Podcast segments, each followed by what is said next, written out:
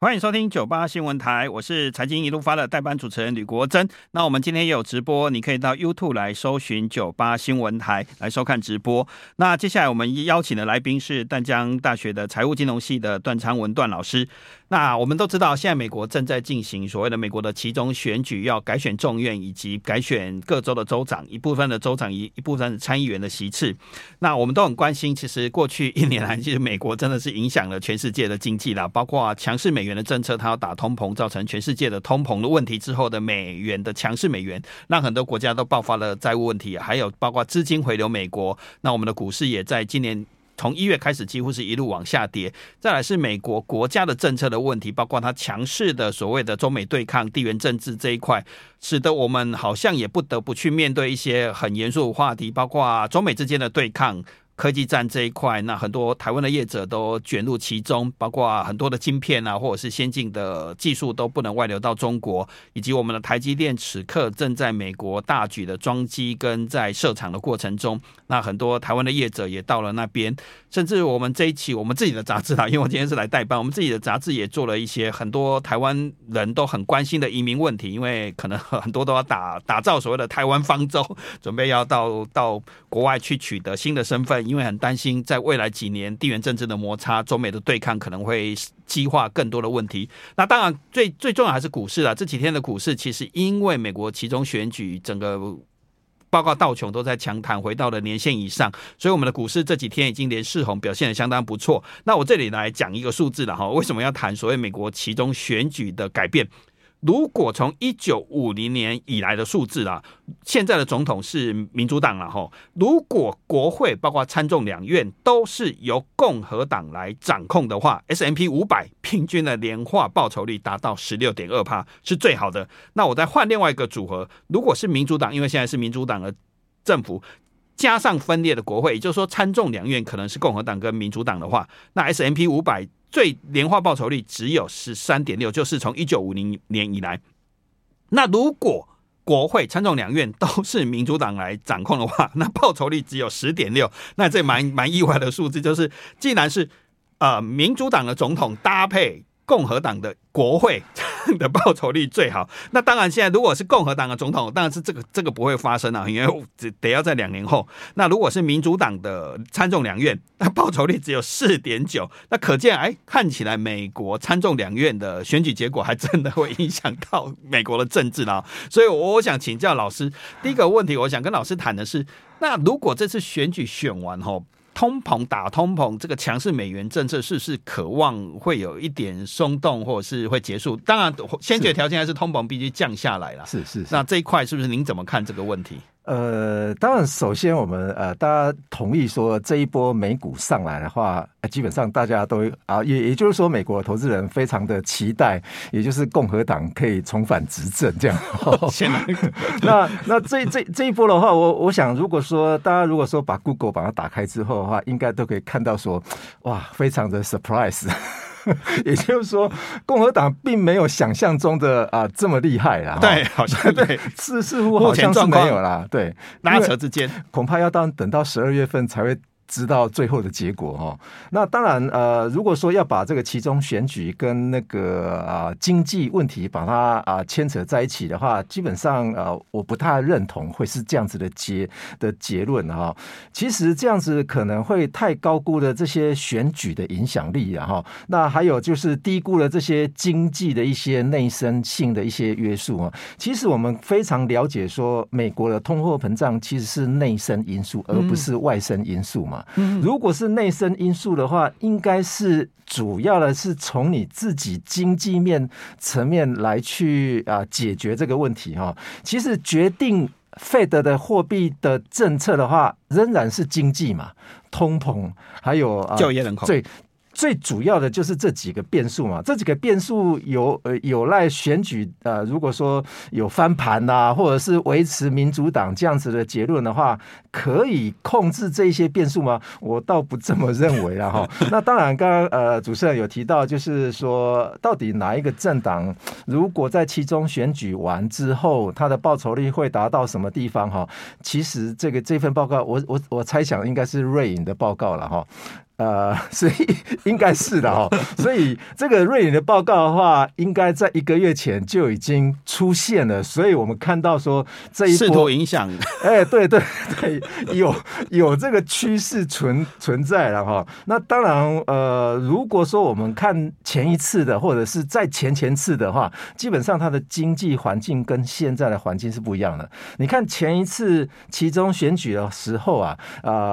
好像是共和党有点翻盘嘛，所以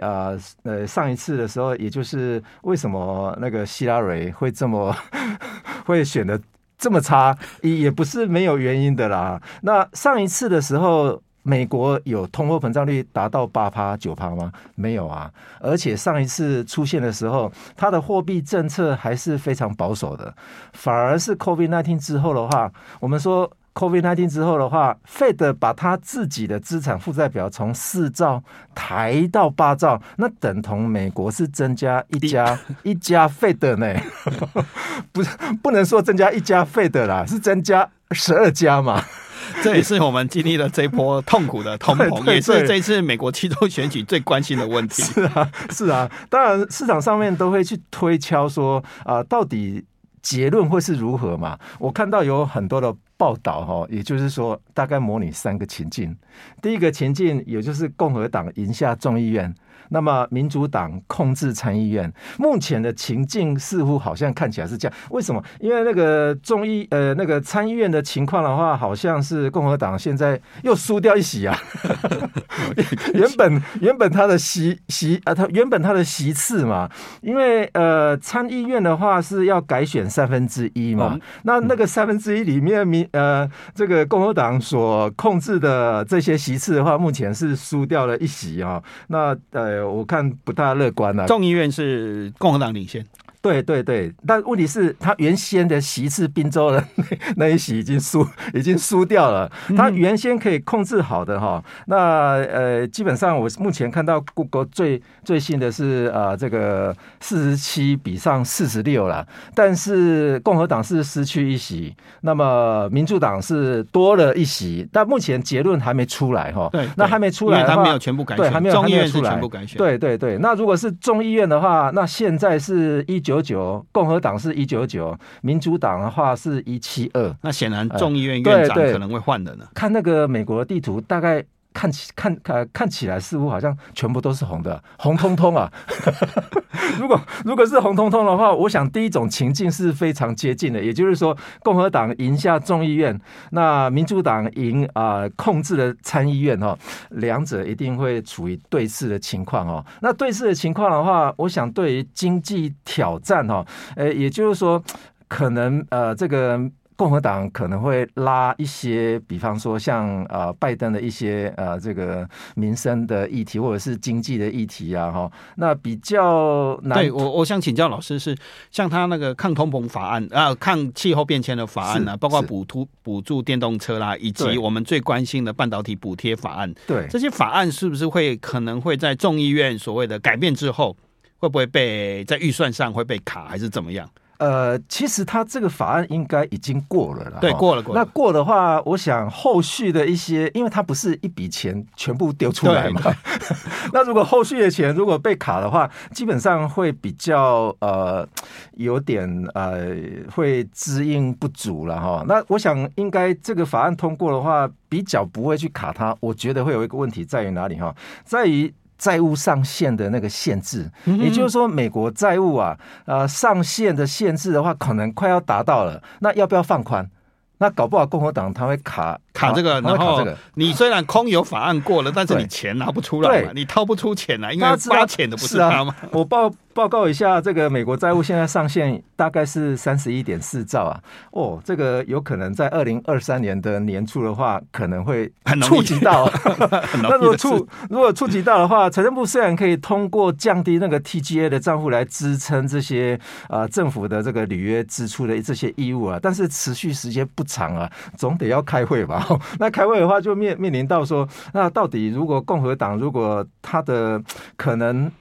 依照共和党的一个态势的话，它是一贯是削减这些财政支出嘛？对，共和党、对啊，那所以它又要降低所谓的这个社会保障啊，因为之前大家都已经知道那个什么那个川普都在砍那个类似我们台湾那个健保，但可是川普也比较偏向支持企业了，企业税是比较低的，对对对，所以这个可能会威胁到美国的这个政府信用哦。如果说它的债务上限没有办法放宽或者是增加的话，那我想这种东西的话绝对会降低投资人对于美国这个市场的偏好。那如果风险偏好本来是要很高的我才愿意进场嘛，那现在会降低美国的市场风险偏好的话，恐怕会冲击到美元资产哦。广告回来我们再请教段老师。98新闻台，我是代班主持人吕国珍，我们现场请到来宾是淡江大学财务金融系的副教授段昌文段老师。那我们现在讨论的问题是美国期中选举，因为此刻正在开票嘛，开票结果也陆陆续续出来了。那在众议院的方面是共和党取得领先的局面，那参议院看起来共和党也可能没有办法掌握众议院，因为改选是1/3，那看来美国政局会有一个很大的改变了。那我们想继续跟老师讨论的是，其实拜登过去可能看起来比较温和，那川普好像还蛮凶的，但是拜登一上任之后，其实刀刀致命了，包括限制美国的半导体的先进设备完全不可以到中国大陆去，然后限制我们的一些晶片也不能卖到中国大陆去，甚至台积电此刻也正在美国设厂，那可能会影响到我们的未来的5奈米、3奈米，甚至高雄厂可能现在都讨论可能不盖了，所以政府也赶紧宣布说1奈米要在龙潭盖来稳定大家的军心。那您怎么看这个选举的变化，会不会造成所谓的拜登未来2年因为众议院可能会失去了，可能抗衡的力量会越来越大？我想这个拜登如果说在失去了这个众议院的多数的话，我想应该他是势必要跛脚了啦哈。那他所推出来的这些法案，或者是推出来的，例如说刚刚主持人所提到的这些中美贸易战打到现在的中美科技战呢、我想接下来可能要打的是中美数位战这个数位战从那个这个特斯拉打到这个 Twitter， 大概就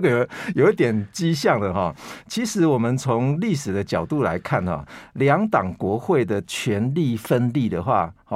这样子会缓和市场的一些短期政策的一些波动了哈。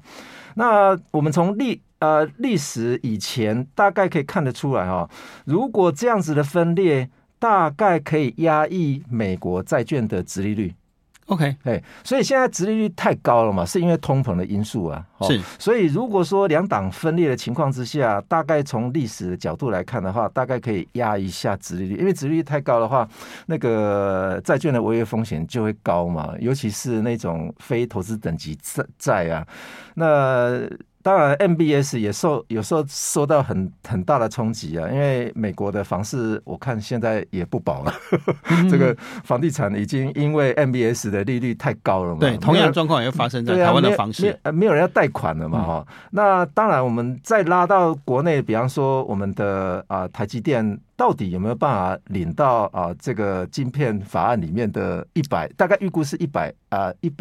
亿左右，对，总共是500多亿美金嘛，对对对，520。那如果这样分一分的话，大概台积电可以拿到130亿左右了哈。那如果真的可以拿得到，那当然不无小补。但是如果台积电去设厂的那些金额的话，我想未来的成本冲击会非常大哦。我想这个主持人应该比我还要更清楚哦。从新北市我们拉到高雄的话，目前晶圆厂在建的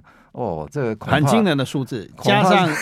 美商、欧商、德商都在台湾投资的话，这个如果拉到国际间，知道现在全球排除台湾大概有47座正在盖，对包括日本的大概有10几座。哇，那现在不是大家都在喊说这个晶片供给太多，库存要去库存，现在我今天还听到新闻人家讲说这个库存增加实在是太多了。那如果这样子再走下去的话，这个似乎好像也不用中美对抗了哦，也就是在供应链在美国的引导之下，全球的晶片是不是会大爆发啊？那如果是这样子的话，你还生产出来晶片，如果还没有办法往中国大陆13亿人口那边输送的话，还要两套模式在做的话，两套竞争模式，这个这对抗也是会造成过剩的冲突。对对对，所以我在推论是说，如果说看最近德国的一些做法的话，大概也看出一些端倪的哈。也就是说，如果德国一直在接受美国的这一些政策的话，那我想德国经济有没有办法跟美国经济一样站在同一个位阶，说啊，我不要你的货，那我只要谁的货这样？那我想这个在全球的一个之前走多头的市场，或者是说我们说现在这一波通膨往前面拉的话，为什么全球的通货膨胀率会这么低？其实中 Made in China 的帮助非常大，因为它提供了一个高效率啦，我们不能说低成本，对，就是高效率的，然后把所谓的成本降到最低，然后来服务全世界，所以我们其实是享受了过去的应该讲30-40年的，是没错，物美价廉的时代是这样的。那如果说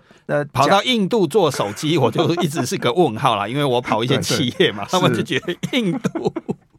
那这个道理不就是跑到美国去生产这个晶圆5到10倍，然后很多员工，我们也跑了一些新闻，就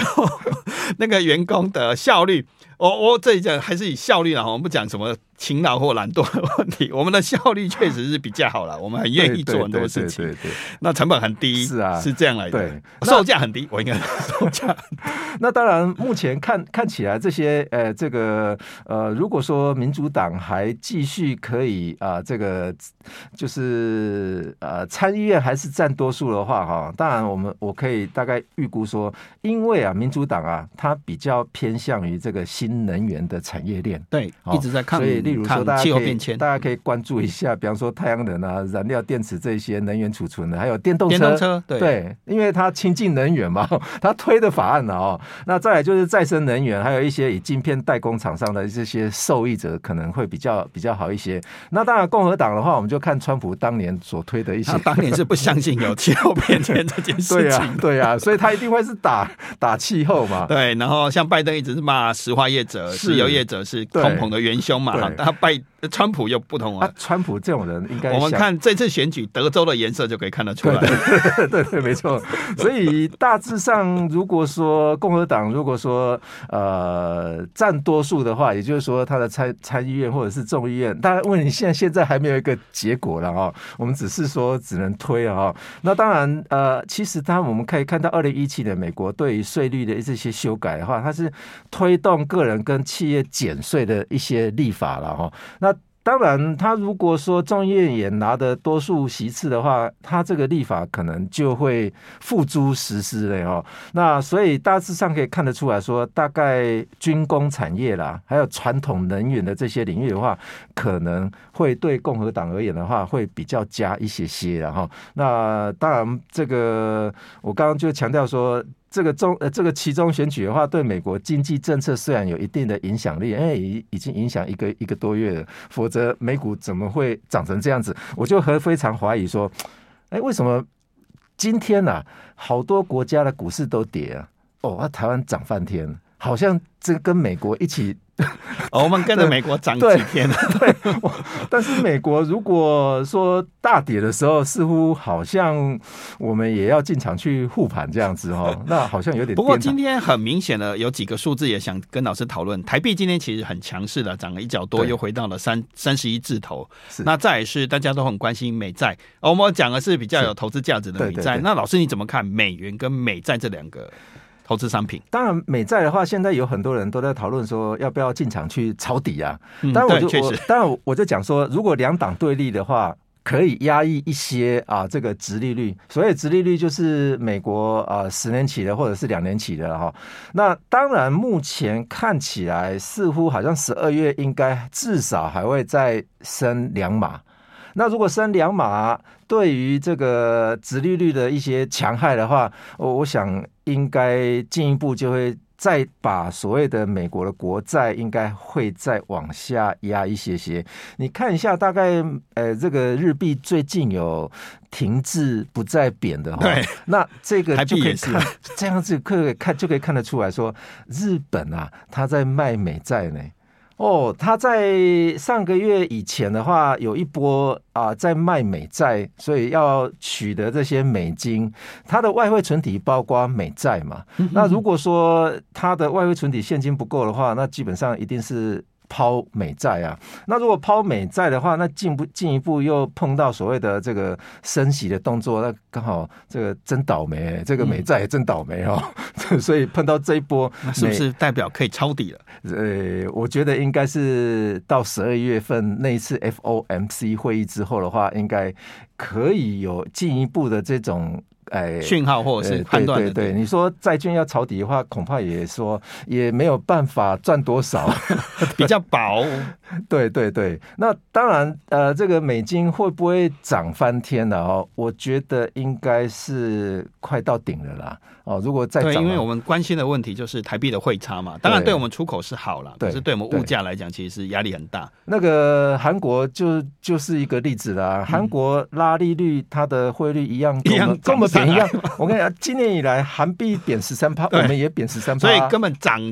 升息根本一点用也没有。我讲的是各国的关系，因为美元真的太强势，所以经济主导一切啊。对，我们谢谢段老师精彩的分析。